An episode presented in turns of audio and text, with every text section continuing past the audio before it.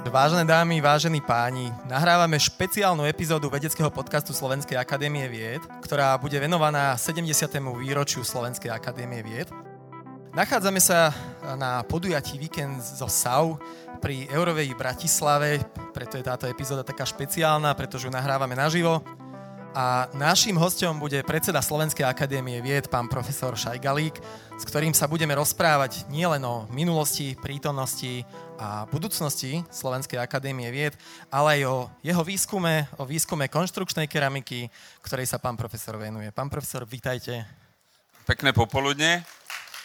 Ďakujem veľmi pekne za pozvanie aj za tú možnosť natočiť tento podcast takto verejne. Savka oslavuje 70 svojej existencie. Asi je to troška iné, ako keď nejaká osoba eh, oslavuje 70 Aký to je podľa vás vek, eh, či už v kontexte vedeckého sveta, ale aj v kontexte toho geopolitického vývoja tohto regiónu? Ja som to už včera hovoril, že najstaršou výskumnou vzdelávacou inštitúciou Univerzita v Boloni a bola založená v roku 1088 to znamená, že tesne potom, ako odišiel Cyril a Metod z územia tohto stredoevropského. No a 70 rokov v porovnaní s tým tisícročným rozdielom je naozaj iba krátka epizóda. Na druhú stranu, každá inštitúcia musí mať svoj začiatok, musí mať nadkritické množstvo vôle, aby vznikla, musí mať nadkritické množstvo tých podporovateľov, ale aj dobrých ideí. No a po 70 rokoch môžem povedať, že Slovenská akadémia vied už taká inštitúcia je, že už za sebou to prenatálne štádium, to ohrozujúce štádium a ohrozené štádium, kedy mohla zaniknúť, podľa mňa máme za sebou, aj keď bolo niekoľko pokusov túto inštitúciu zrušiť, ale keďže sme to prežili, takže už máme právo na život. Pri príležitosti oslav Slovenská akadémia vied prichystala niekoľko sprievodných podujatí. Pre verejnosť asi tým najvýznamnejším práve toto podujatie Víkend z Osav. Ako ste spokojní s priebehom oslav výročia? Priznám sa, že som nadšený. Ja som naozaj nadšený, keď vidím to množstvo mladých ľudí, rodičov s malými deťmi, ktorí sa zaujímajú a ja som si to obišiel, ale v princípe nevidím žiaden stánok, ktorý by bol prázdny. To znamená, že všetky typy výskumu, ktoré robíme, sú interesantné pre spoločnosť. A to je asi to najpotešiteľnejšie, že, pretože ja nie som zastancom toho a nemám aj rád, keď to hovoria či už politici, alebo teda nejakí verejní činitelia, že robíme vedu pre vedu. Poďte sa pozrieť, robíme vedu pre ľudí. Len tak mimochodom, ja si vás troška preskúšam. Teda vznik Slovenskej akadémie vied sa datuje do roku 1953. Viete, aké zaujímavé objavy sa v tom roku vo svete podarili?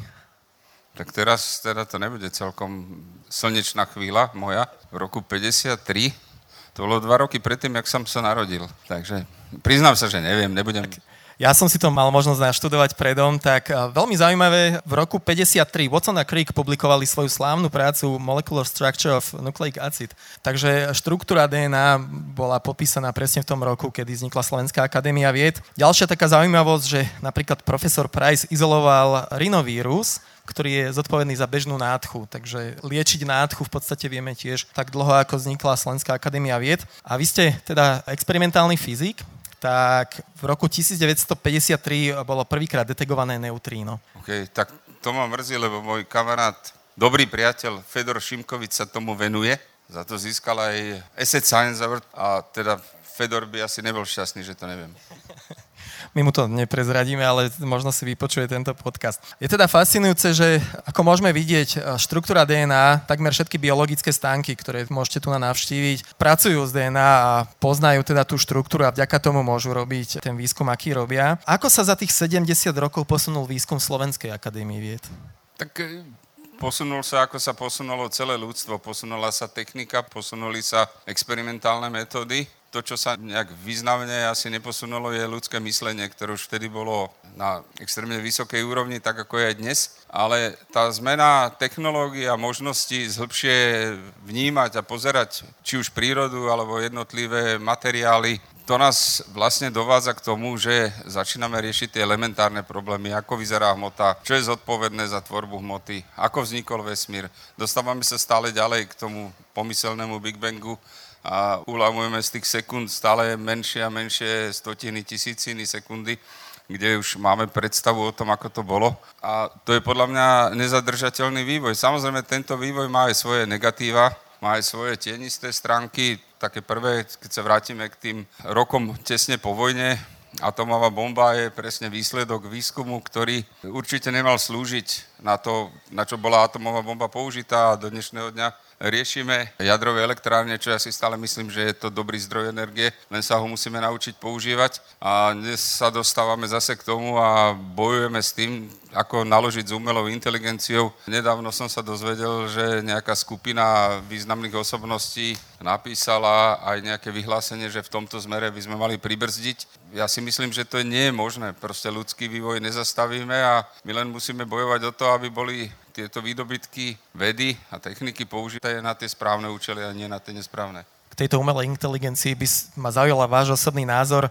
Začínajú sa objavovať vedecké publikácie, ktoré uvádzajú umelú inteligenciu ako spoluautorov. Myslíte si, že toto je trend, ktorému sa nevyhneme, alebo to nie je správne? Asi je to trend, ktorému sa nevyhneme, ale mám na to takú kurióznu osobnú spomienku. Na začiatku júna Rakúska akadémia vied má také slávnostné výročné zhromaždenie a to dávam do pozornosti na tomto zhromaždení, vždy je prítomný aj prezident republiky, van der Bellen, a on tam má vždy nejaký prejav.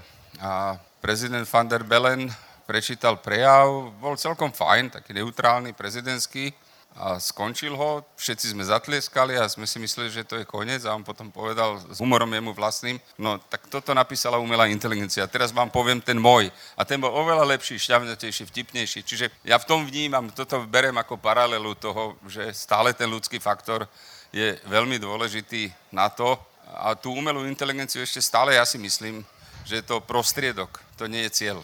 My, ľudské bytosti, by sme to mali vedieť používať, používať zmysluplne, na dobré účely. Poďme trošku späť k tej histórie Slovenskej akadémie vied a k jeho vývoju. Možno povedať, že tie dejiny my môžeme rozdeliť na také dve polovice a to, že prvú polovicu svojej existencie Slovenská akadémia vied prežila v komunistickom režime, kde politický režim rôznym spôsobom ovplyvňoval či už vedeckú alebo aj politickú, teda personálnu politiku Slovenskej akadémie vied. Aké to bolo obdobie pre vedu a výskum na Slovensku a zanechalo to nejakú stopu v tej súčasnej spoločnosti? To obdobie do roku 89 som ho zažil, bol som jeho súčasťou. Ja by som to tak povedal, že v tých technických a prírodných vedách samozrejme bolo to prítomné, ale nie až takým významným spôsobom, aby to ovplyvňovalo samotný výskum. To, čo to ovplyvňovalo v tom výskume, bolo jasné, že my sme našich partnerov museli hľadať na východ od našich hraníc a nie na západ od našich hraníc. Vlastne tá komunikácia na západ bola trošku komplikovaná Včera to povedala aj pani profesorka Žažimalová, ja som bol toho tiež svetkom, že nebolo celkom jednoduché rovno písať svojim zahraničným kolegom na západ, pretože existoval nejaký schvalovací proces, u nás to pán riaditeľ jednoducho musel urobiť. To bola jedna z vecí. Druhá z vecí, ktorá je veľmi podstatná, je, že pre nás boli experimentálne prístroje relatívne nedostupné ktoré aj keď existovali, tak stali proste množstvo peňazí, ktoré ten štát v tom čase nebol schopný poskytnúť alebo nechcel poskytnúť, to už neviem. Malo to zase ten pozitívny efekt, že vlastne na každom tom ústave bola dielňa, bol nejaký inžinierský tím, ktorí dizajnovali tie prístroje, robili sme ich na kolene. V niektorých prípadoch sme neboli konkurenčne schopní s tými komerčne dostupnými, v niektorých trošku áno, v niektorých možno sme aj predčili to, čo vymysleli na západe. No ale bol to taký, proste by som povedal, taký domácky výskum, domácky problém. No a potom sa otvorili nové možnosti, po revolúcii sme sa dostali znova do novej pozície, tá nová pozícia, ešte tak by som povedal v tom socializme, to, čo aspoň ja si z neho pamätám, je, že ten problém, ktorý dneska riešime, že na akadémii máme nedostatok kvalifikovaných študentov, ktorí prichádzajú zo slovenských univerzít, tak vtedy sme toto až tak vážne neriešili, lebo tých študentov bolo relatívne dosť a neboli prístroje. No a potom, keď sa zmenil režim, dostali sme sa po revolúcii do nového systému, tak e, najprv neboli ani peniaze, ani prístroje, ešte stále boli študenti, ale dnes sme zase v stave, keď po nejakom období celkom pozitívne vnímanom keď štruktúrálne fondy zmenili trošku prístrojové zázemie aj v Slovenskej akadémie vied, tak dneska sme zase v pozícii, že máme prístroje a laboratória, ale nemáme študentov, čiže riešime ten problém, ktorý je opačný. K téme študentov sa ešte dnes dostaneme, tak som rád, že ste to načrtli. Tu druhú polovicu existencie teda, ako ste už povedali, žijeme v demokratickom, slobodnom svete.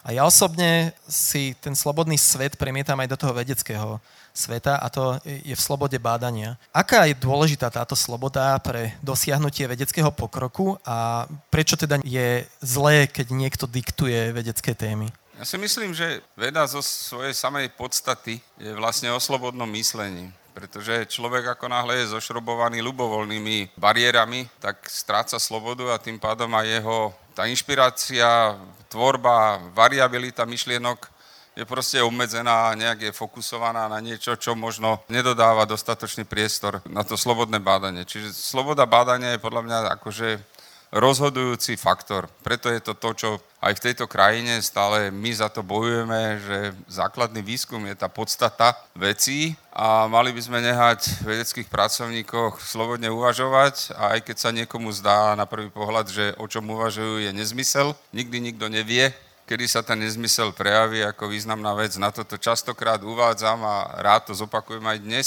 Bola udelená Nobelová cena Noveselovi a Gameovi, to boli dvaja vedeckí pracovníci alebo vedci pracujúci v Anglicku, ak sa nemýlim, pôvodom z Ruska, ktorí skúmali v princípe to, čo ostane na papieri, keď na ňo nakreslíte tuškou, teda mekou ceruskou čiaru. A to, čo ostane na tom papieri, sa volá dnes grafén a už dokonca si myslím, že aj každý tu na tomto námestí vie, že grafén je niečo, čo skloňujú vedeckí pracovníci na celom svete a dnes bez grafénu množstvo technológií, aplikácií, senzorov, liečiv, čokoľvek, nosičov liečiv, nie je celkom možné. Ale ja si to prekladám pre mňa tak, že keby sme v tých 90. rokoch prišli a podali na APVV projekt o graféne, že chceme študovať niečo, čo ostane ako zvyšok cerusky na papieri. Asi by sme neúspeli veľmi v tej všeobecnej komunite, lebo by sa nás opýtali, na čo je to dobré. A dneska sa ukazuje, že to je akože nesmierne dôležitý element. Ešte tu možno povedať teda, akým spôsobom oni izolovali monovrstu grafénu a to obyčajnou kancelárskou lepiacou páskou. A potom teda analyzovalo, čo im tam zostalo. Vy osobne, aj napriek tomu, že už 8 rokov ste predseda Slovenskej akadémie vied, nájdete si čas ísť do laboratória? Áno, je to taká profilaxia. Ja mám našťastie na ústave anorganickej chemie, odkiaľ mimochodom pochádzate vy, spolupracovníkov, niektorí tu sedia, ďakujem pekne, že sú tu. A riešime klasické svoje vedecké problémy, a samozrejme mňa už nepustia do laboratória, lebo to asi nedopadlo dobre ale jednoducho máme pravidelné stretnutia a máme svoje témy, ktoré riešime a ja som nesmierne šťastný, že sú takí, akí sú. Berú ma stále ako svojho rovnoceného partnera a teda ja veľmi rád a často chodím aj na konferencie, kde prednášam naše vedecké výsledky. Vy sa venujete výskumu konštrukčnej keramiky predovšetkým na báze karbidu kremika. Prečo ste si vybrali tento vedecký smer? My sme začínali, to je národou celkom zaujímavá história, lebo má v sebe množstvo odhodlania. Nevymyslel som to ja. Keď som skončil moju doktorandúru v roku 1986, tak e, môj šéf nášho laboratória sa rozhodol, že nebudeme robiť, my sme robili žiaromateriály, ktoré boli dôležité pre slovenský priemysel, lebo sme mali oceliarský priemysel, sklársky priemysel a tieto žiaromateriály slúžili ako izolačné vrstvy na tie pece, v ktorých sa ocela alebo sklo tavilo.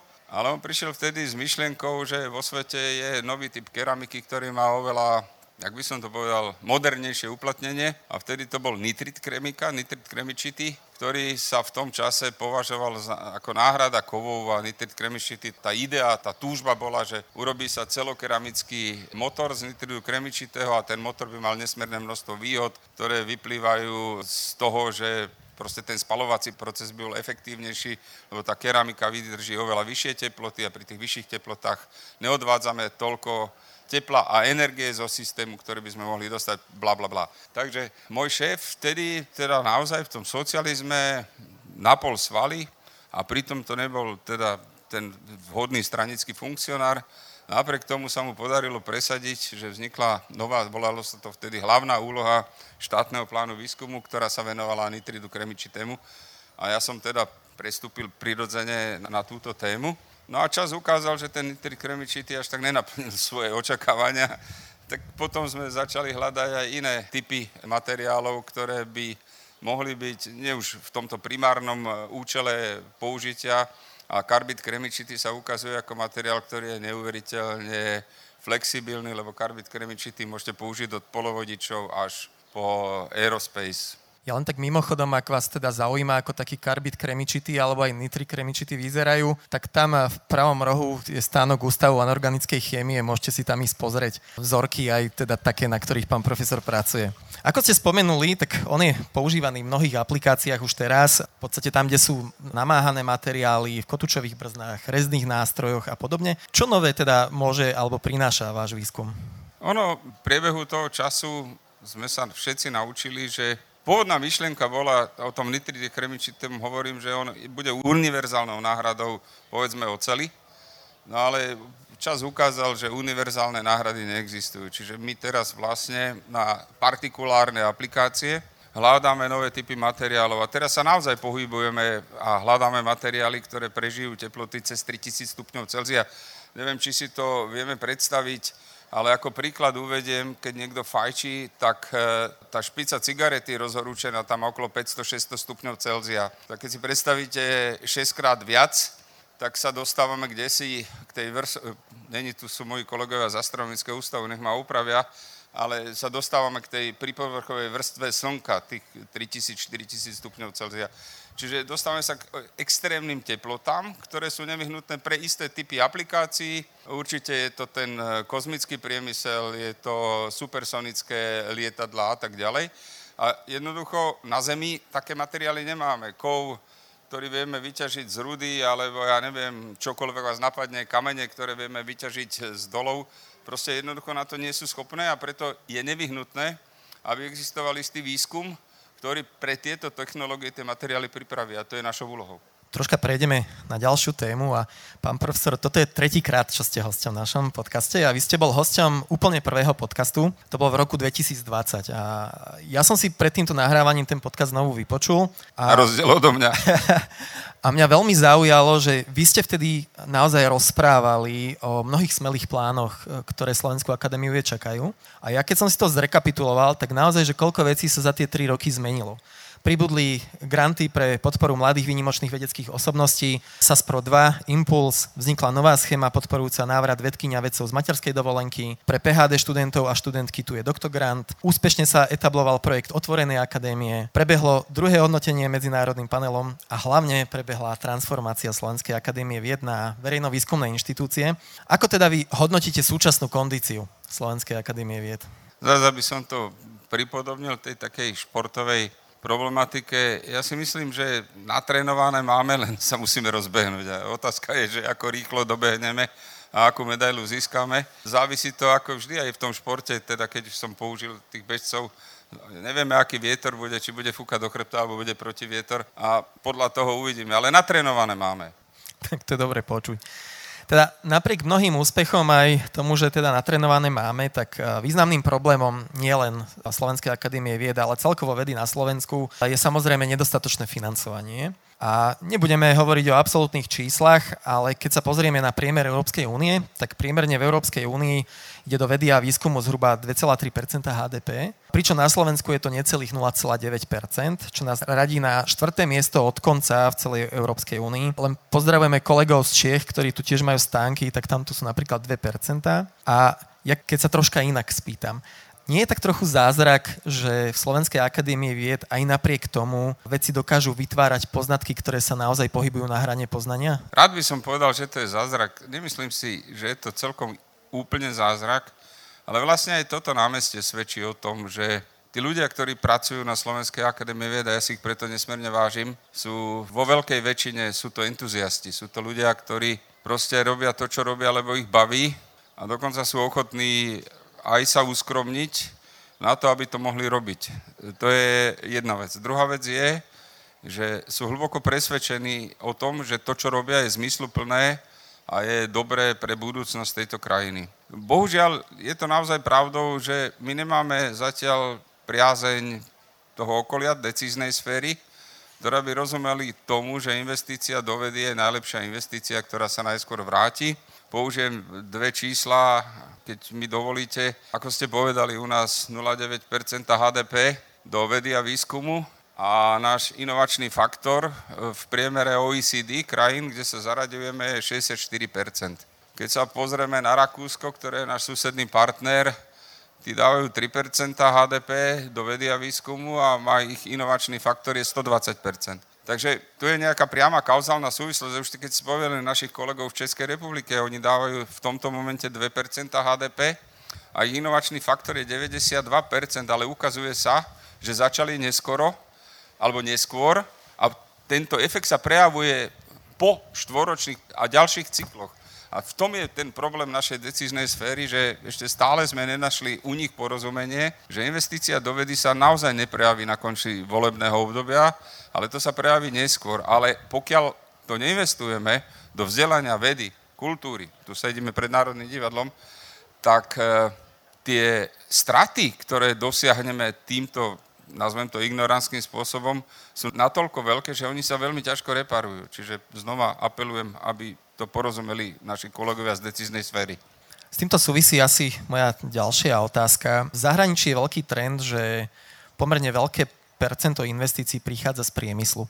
My keď sa prejdeme po našich stánkoch, ktoré tu navystavujú, tak vidíme, že veľká väčšina ústavov sa venuje základnému výskumu. Ako by ste presvedčili, alebo sa aspoň snažili presvedčiť investora, že sa oplatí investovať do základného výskumu a nie z každého výskumu je potrebné očakávať nejakú konkrétnu aplikáciu alebo výstup. Ako som povedal, základný výskum, alebo teda ja si to myslím, základný výskum je predominantnou podmienkou kvalitného aplikovaného výskumu a inovácie pretože je veľmi ťažko inovovať s niečím, čo už niekto vymyslel. Čiže základný výskum na hranici poznania je nevyhnutná vec. Druhá vec, ktorá je, ktorá súvisí s tým, čo ste povedali, je, že my nemáme spoločnú reč so súkromným sektorom, aj keď obidve strany hovoria po slovensky. Keď ja poviem výskum a povie výskum niekto, nebudem menovať s kolegov zo súkromného sektora, každý máme pod tým úplne inú predstavu.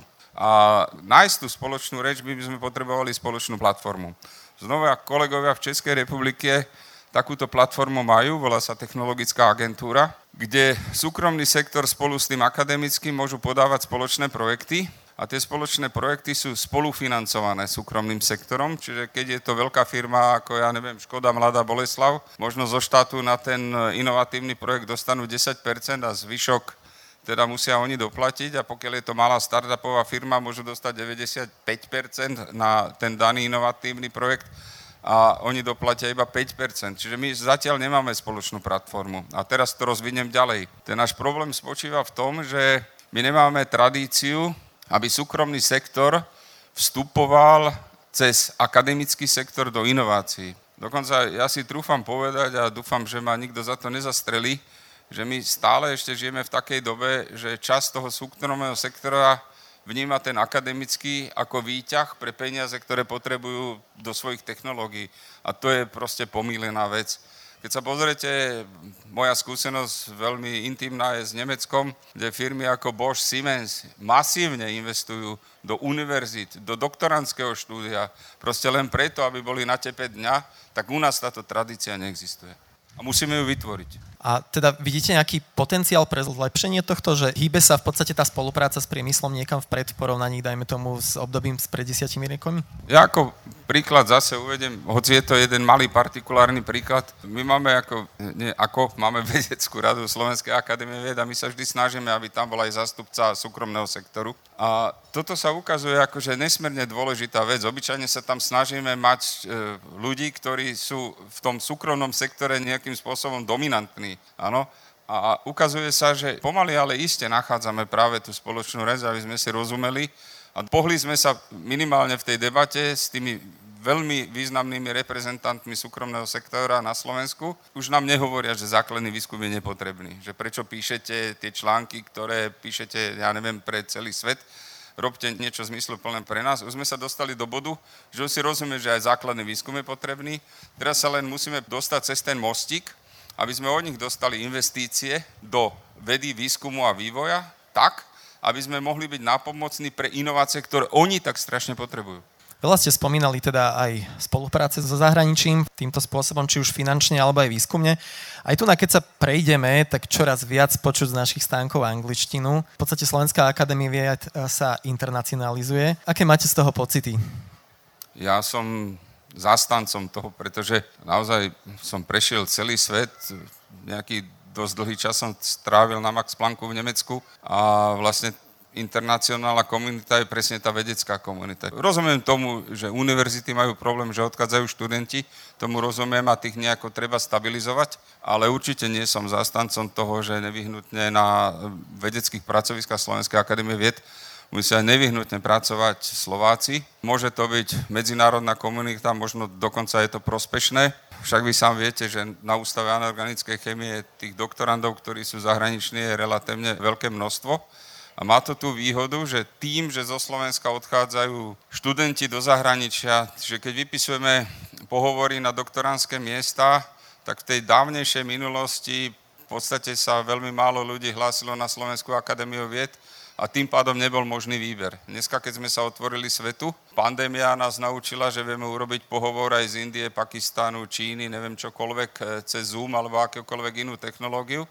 A my dokonca na to jedno miesto teraz máme 4-5 uchádzačov a vieme urobiť výber a prichádzajú k nám z toho portfólia tí najlepší. A to, čo je pre mňa podstatné, je, že ten študent, jasné, on tu strávi 3 roky alebo 4 a odchádza ďalej, ale tá vedomosť, ktorú získal na území Slovenskej republiky, ostáva tu. A to je to, čo my potrebujeme. My nepotrebujeme toho študenta, my potrebujeme tú vedomosť. A keď príde ďalší, ktorý ju bude rozvíjať, o to lepšie. Ako ste spomenuli, na našom ústave anorganickej chémie zhruba 90% študentov sú študenti zo zahraničia. Ako to je všeobecne Slovenskej akadémie vied, z, ale teraz nenáražam na študentov, ale skôr na tých už senior eh, vedcov, zostávajú tu a uchádzajú sa aj o vedúce pozície? toto je taká achilová peta, ktorú teda asi budeme musieť nejak riešiť. Čo sa týka doktorandov, všeobecne na Slovenskej akadémie vied z celkového počtu doktorantov je údajne 20% zahraničných, čiže my sme ako ústava organické sme trošku špecifická jednotka. Na druhú stranu, to, čo sa týka pozícií, tam je naozaj podľa mňa vážny problém, lebo keď Zrejme už aj vám, veľa vedeckým pracovníkom prichádzajú e-maily s ponukou na zúčastnenie sa konkurzu na také alebo onaké miesto v nejakej vyspelej zahraničnej vedeckej inštitúcie a toto my ešte stále na Slovenskej akadémie nemáme. Máme niekoľko vedúcich oddelení, nie ich veľa, ktorí sú teda pôvodom zo zahraničia, ale väčšinou sú to ľudia, ktorí ostali na Slovensku tým, že si našli slovenskú manželku, vedia slovensky a na tom ústave pracujú už dlhý čas, tak potom sú akceptovaní ale my nemáme otvorené pracovné pozície pre zahraničných vedeckých pracovníkov, čo považujem za chybu. Teraz bojujeme to už je vlastne príliš veľa do kuchyne, lebo existuje nejaké pravidlo, ktoré v Slovenskej akadémie vied nie celkom umožňuje rovnocennú súťaž pre tých zahraničných a domácich. A toto pravidlo by sme mali prelomiť, aby sme dostali viac zahraničných vedúcich oddelení alebo možno aj riaditeľov ústavov. Keď sa pozrieme do susedného Česka, tak od CEITECu a až po Ústav anorganické chemie Akadémie Českej republiky, kde veľa vedúcich oddelení sú ľudia, ktorí nehovoria česky. Rubrika Buď alebo. Ovocie alebo koláčik? Ovocie. More alebo hory? Fú, tak lete more. ja o, vás viem, že teda vy trávite dovolenky na mori. Vy máte aj kapitánske skúšky? Nie, nie, nie, nemám. Ale mám veľmi dobrého kamaráta, ktorý ich má. Takže takto sa zväziete vždy. Aha. Basketbal alebo futbal? Basketbal, hej, hej. A teda ešte hrávate aktívne? No, rád by som povedal, že áno, ale teraz som mal toľko zranení po sebe, že už som tam asi 3 mesiace nebol. Ale teda, keby Áno, ste... áno, áno. Mám aj dres, mám všetko. to je dôležité. Klarinet alebo gitara? Fú, to je tiež ťažká otázka. No, ešte teraz by som asi zo pár akordov na gitare dal, na tom klarinete by to bolo horšie. A ja teda na vás prezradím, vy ste hrali v dýchovke na klarinete a v Big Beatovej kapele na gitare. Čo vám bolo bližšie? No, ten klarinet, tam som sa dostal k vyššiemu muzikánskému umeniu, ale skončilo to, teda môžem to rozvíjať, hej? Nech sa páči. Skončilo to tým, že ja som hral v detskej dýchovke, už tu nie sme ani v nejakom verejnoprávnom médium. Ona sa volala, že Mladý železničiar. Malo tu tú výhodu, že sme mali režíku ale malo to tú nevýhodu, že keď niekto na správe východnej dráhy zomrel, tak sme museli ísť hrať na pohreb. A to bolo také, akože, keď už som mal tých 14-15 rokov, tak mi to vadilo, lebo keď som s tým čiernym kufrikom, klarinet v takom malom čiernom kufriku išiel z nášho bloku niekam, tak sa ma pýtali, či idem hrať na pohreb. A teda to ma tak bralo a preto som prestal hrať na klarinet. A potom som si našiel tú gitaru, lebo zase som bol na sídlisku, kde kto nevedel hrať na gitare, vlastne nemal šancu ani u tých dievčat uspieť, tak ja som sa to naučil a my sme vonku na dvore večer hrávali pesničky a ten, ktorý mal viac tých dievčat okolo seba, ten bol slavnejší. Takže chvíľu sa mi darilo, ale potom už aj na to som zanevrel. Tu na námestí vidíme množstvo návštevníkov rôzneho veku, ktorí si Nač môžu teda pozrieť stánky až 46 vystojovateľov, a to nielen zo Slovenskej akadémie vied, ale aj z Akadémie vied Českej republiky. Vy ste si stihli prejsť niektoré stánky? Áno, áno, áno. Eh, dnes bola tá chvíľa, lebo včera som bol trošku viac v takom behu. Dneska bola tá chvíľa, obišiel som všetky stánky a teda samozrejme všetky sú zaujímavé, ale najviac ma zaujali tam, kde mi zmerali množstvo tuku, množstvo svalov a teda ten pomer je nedobrý. Tak a to, to je zranenie, ale za to určite môžu. Určite áno. No není to katastrofické, ale keby bolo naopak, bol by som šťastný. A potom by som tie čísla aj prečítal. Mám ich vo vačku. Dobre, môžeme potom na záver podstate tie výskumné zamerania tých ústavov sú naozaj rôznorodé a je veľmi ťažké sa orientovať v tom aj pre nás vedcov. Vy keď ste sa stali predsedom Slovenskej akadémie vied, museli ste si zisťovať výskumné zamerania iných ústavov, aby ste to vedeli, dajme tomu, na verejnosti prezentovať? Áno, v princípe, neviem, či všetci vedia, my máme tri oddelenia neživú prírodu, živú prírodu, spoločenské a humanitné vedy. Ešte v tých prvých dvoch som sa ako tak orientoval, ale teda naozaj spoločenské a humanitné vedy. Nebolo to presne, aby som vedel, kde sa pohybujem ja so svojimi vedomosťami. A preto teda na začiatku toho prvého obdobia sme mali také kolečko a obchádzali sme najmä ústavy tretieho oddelenia, aby som vôbec navnímal, čomu sa venujeme a čo teda z toho som schopný prijať, pochopiť a potom aj prezentovať na verejnosti, lebo není celkom jednoduché keď máme 45 výskumných ústavov na Slovenskej akadémie vied a príde za mňou či už nejaký človek, alebo novinár, alebo kdokoľvek, tak sa ma opýta na ten konkrétny ústav, čo dobre robí, tak predseda akadémie by mal aspoň mať trošku o tom vedomosť, tak som sa ju pokusil získať. A zaujalo vás niečo za tie roky, alebo prekvapilo, že aj wow, aj toto sa skúma na Slovenskej akadémii vied? Myslím si, že to nemám z vlastnej hlavy, ale použijem to ako príklad toho. Páčilo sa mi to možno môžem povedať, že asi to není predvolebná kampaň, lebo v tom čase bol ministrom školstva pán Pellegrini. A vtedy sme nejak bojovali, lebo nám nejak radikálne znížili rozpočet a nejak sme sa dostali aj do debaty s ním. A vtedy ma naozaj zaujalo a strašne sa mi, pripadalo mi vtipné, tak to poviem. Keď povedal, že preboha, čo vy chcete, aké peniaze, že vy skúmate well-being hydiny a sakrálnu hudbu.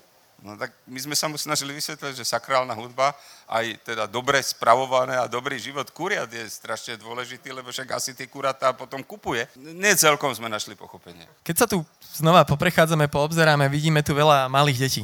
Tu na medzi poslucháčmi. Vy ste boli aké dieťa? Fú, veľmi živé dieťa. Ja som vyrastal na sídlisku, a to sídlisko bolo špecifické tým, že vtedy v Bratislave vysťahovali podhradie, čo boli také ľudia z nižších sociálnych vrstiev, neviem, jak to mám nazvať, aby som nikoho neurazil. A tým pádom to sídlisko bolo strašne dynamické. Prebiehali tam boje, vojny, bitky, aj také všelijaké neduhy, že od detstva mnohí fajčili a ja. Otec ma za to zbil, mal som z toho problémy. V škole, teda tá škola bola naozaj veľmi dynamická. Na základnú školu, do ktorej som ja chodil, tam sa nezriedka stalo, že aj učiteľ niekedy jak to mám povedať, no zbili ho jednoducho. A teda bola to taká štvrť, ktorá teda v tom čase som mal pocit, že to nie je dobré, ale dneska to vidím, že mnohému ma naučila. Dobrá škola pre vás teda. Heslom oslav 70. výročia Slovenskej akadémie vied je zvedavosť je našim hnacím motorom. Bol toto aj váš prípad ako dieťaťa a bol to dôvod, prečo ste sa stali vedcom? Áno, z istotou, áno neviem, tí, čo už to počuli, ospravedlňujem sa za to, ale ako, ja neviem, koľko som mal rokov, možno 8, možno 9. Moji rodičia neboli doma a v tom čase v Biafre bol veľký hlad. A stále to bolo v rozhlase a mne to bolo strašne ľúto. A ako dieťa som prišiel na nápad, že vlastne to ešte nikto nevymyslel, že to vymyslím ja, rozpalil som olej a som povedal, že upražím vodu, lebo voda nič nestojí. Viete si predstaviť tú kuchynu potom. Našťastie mne sa nič nestalo, ale voda sa nepodarila upražiť. Škoda, lebo v Biafre by boli, riešili problém hladu jednoduchším spôsobom. Že vidím, že ste mali vedecký potenciál už od detstva. Čo je najkrajšie na vedeckej práci? No, vedecká práca je podľa mňa kreatívna. To je na nej asi to najkrajšie. Je kreatívna a ešte, teda ja to rád hovorím, že ona prebieha, ideálne by bola, keby prebiehala po sinusovke, lebo potom človek vie, že sa vráti k tej pozitívnej euforii, ale väčšinou sa pohybujete po tom minime a keď sa vám niečo zadarí, tak to je taký neuveriteľný pocit radosti, že potom vám vôbec nevedí, že zase chodíte po tých údoliach a nemáte žiaden úspech. My si často pod, eh, by som povedal, že vplyvom kultúrnych eh, vplyvov vedcov predstavujeme ako takých čudných, eh, extrémne múdrych introvertov. Aké kvality by mal mať podľa vás taký vedec? Naozaj môže byť vedcom iba ten najmúdrejší žiak alebo žiačka zo školy? To si nemyslím. Ja som mal veľa spolužiakov, ktorí boli oveľa lepší v škole ako ja. Ja netvrdím, že ja som dobrý vedec, ale jednoducho nemyslím si to a tí ľudia sa nestali vedcami alebo vedeckými pracovníkmi. Ja si myslím, že tie základné vlastnosti sú skoro ako pri umelcovi, že musíte mať istý elementárny talent, ale potom prichádza to, že musíte mať nekonečnú výdrž, musíte mať pevnú vôľu a veľkú dávku kreativity, lebo proste tá veda není nalinkovaná, že idete podľa nejakého foršeriftu, ktorý vám povie a teraz urob toto. Jednoducho v tých daných momentoch, keď sa vám hlavne nedarí, tak musíte tú negatívnu informáciu premeniť na tú pozitívnu, odraziť sa aj z niekam inám a to teda naozaj vyžaduje veľkú dávku kreativity. Takže keby sa niekto aj tu z prítomných alebo z poslucháčov chcel stať eh, v budúcnosti alebo možno aj teraz vedcom, tak ako by mal postupovať? No asi by si mal povedať, že ma to baví viac ako môj plat. Toto bolo veľmi motivujúce. Ako ste teraz práve povedali, tak vedecká práca vie byť náročná. Ja keď to poviem troška nadnesenie, tak veľká väčšina toho, čo my spravíme, tak končí neúspechom. Ako sa s týmto dá vysporiadať? Nedávno som bol v televízii, kde mi vysvetlili, že aj neúspech je výsledok, je to pravda, ale podľa mňa s tým sa dá vysporiadať iba tým, že v nejakom časovom horizonte, ktorý je kratší ako dĺžka vašho života, budete mať úspech. V zahraničí je bežná prax, ako sa s týmto práve neúspechom troška vysporiadať, tak je tzv. sabatikál, že vedci strávia obdobie niekde mimo bežného pracovného prostredia a v podstate toto obdobie je určené na utriedenie si myšlienok, možno dobehnutie vedeckých poznatkov zo svojej oblasti, pretože tie naozaj idú rýchlosťou Shinkanzenu, alebo aj nahľadanie nových myšlienok a nápadov. Je niečo takéto reálne podľa vás aj v našich podmienkach? Dožijeme sa niečo takéhoto? Ja si myslím, že toto je rozhodne nasledovania hodný príklad. Bohužiaľ, my teraz riešime na pohľad oveľa dôležitejšie problémy, ktoré sa týkajú investícií do vedy, neviem, postavenia vedy, postavenia Slovenskej akadémie, neviem čoho. A toto považujeme ako, že, že to je ten problém, ktorý by mal prísť potom, ale ja si myslím, že to je možno chyba. Možno by sme to mali začať paralelne riešiť, pretože tieto skúsenosti zo sveta majú to všetky západoevropské krajiny, aj krajiny teda v USA, v Japonsku, tie vyspelé krajiny to jednoducho majú a ono to naozaj je osviežujúce a inšpirujúce, pretože tí ľudia sa z tých sabatikalov vracajú, obyčajne ich strávia na nejakom inom vedeckom pracovisku, teda oveľa voľnejšom režime, ale práve tá inšpirácia z tých iných pracovisk, iných spôsobov robenia tej istej vedy alebo podobnej vedy je nesmierne dôležité. Preto sú dôležití tí mladí ľudia, ktorí zahraniční k nám prichádzajú, ale podľa mňa aj tí, starší vedeckí pracovníci, ktorí teda už tej inštitúcie venovali istý čas a isté penzum svojho života, by mali mať šancu presne na tento druh polopracovného oddychu? Ja viem, že to nie je úplne teda sabatikal, ale vy si chodíte oddychnúť a hľadať nové myšlienky do vašej záhrady. Vy máte práve teraz práve obdobie zberu marhuľ, že? No, rád by som ho mal, ale dva týždne boli také mrazy, že dneska som spočítal, mám ich 15. Ako Ako 15 e, stromov? Ale... 15 zdravých marhul na stromoch. Na 11 stromoch mám 15 marhul. No tak snáď ďalšie roky sa teda zadarí. Pán profesor, ja som si obehal do obedu tento plác a pozbieral som nejaké otázky z publika pre vás, tak ja si ich teraz vyťahnem. Tak, a napríklad 7-ročná e, Ela by chcela vedieť, prečo má každá planéta inú farbu. Tak neviem, ako by som to 7-ročnej Ele vysvetlil, ale v princípe každé biele svetlo sa skladá z množstva farieb a ako v zrkadle, keď sa Ela pozrie do zrkadla, odráža jej tvár plnofarebne, tak tie planéty to svetlo neodrážajú plnofarebne, ale vyberajú si z neho nejakú časť. No a v súvislosti s tým, ako sú chemicky zložené a teda štruktúrálne zložené obaly tých planét, tak podľa toho sa odráža aj to svetlo a to, čo vidíme, je iba časť toho spektra, ktoré teda to viditeľné svetlo dáva. Netuším 7-ročné hele, či som to vysvetlil dostatočne dobre, ale podľa mňa vy tomu rozumiete, čo som chcel povedať. Áno, ja som pochopil, ja robím so spektroskopiou, tak celkom áno. Na toto nadvezuje aj otázka 5-ročnej Berty, že prečo je modrá skalica modrá? Z toho istého dôvodu.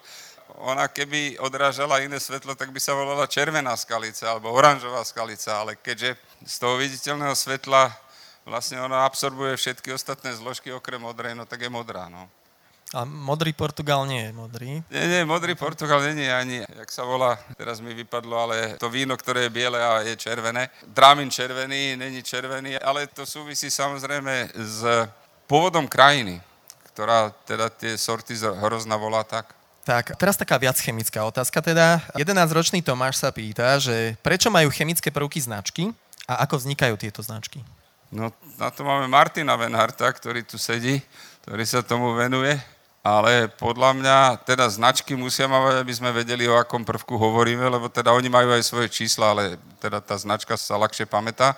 A ako vznikali tie prvé, priznám sa, že ako vznikla značka vodík, to ja netuším, Martin možno vie, ale tie na konci Mendelovej sústavy teda vznikajú a pomenovajú sa po významných vecoch. Sedemročný Alex sa pýta, že prečo je platina drahšia ako zlato, keď nie je ani taká pekná?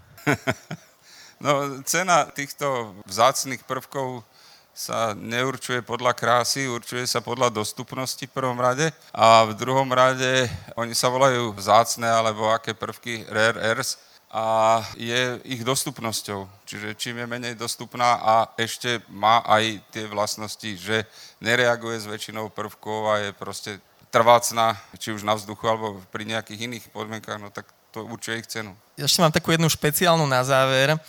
Mirko H., 50-ročný, sa, sa pýta, že či vám už niekto v živote pochválil fúzy.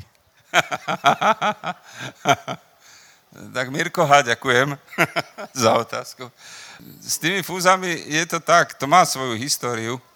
Ja myslím, že v mojom veku to môžem povedať. Ja som sa narodil v júni a moja manželka v decembri, čiže o pol roka staršia. A keď sme začali spolu chodiť, hovorí, že urob so sebou niečo, lebo vyzeráš oveľa mladšie ako ja. Tak som si nehal naraz bradu a fúzy.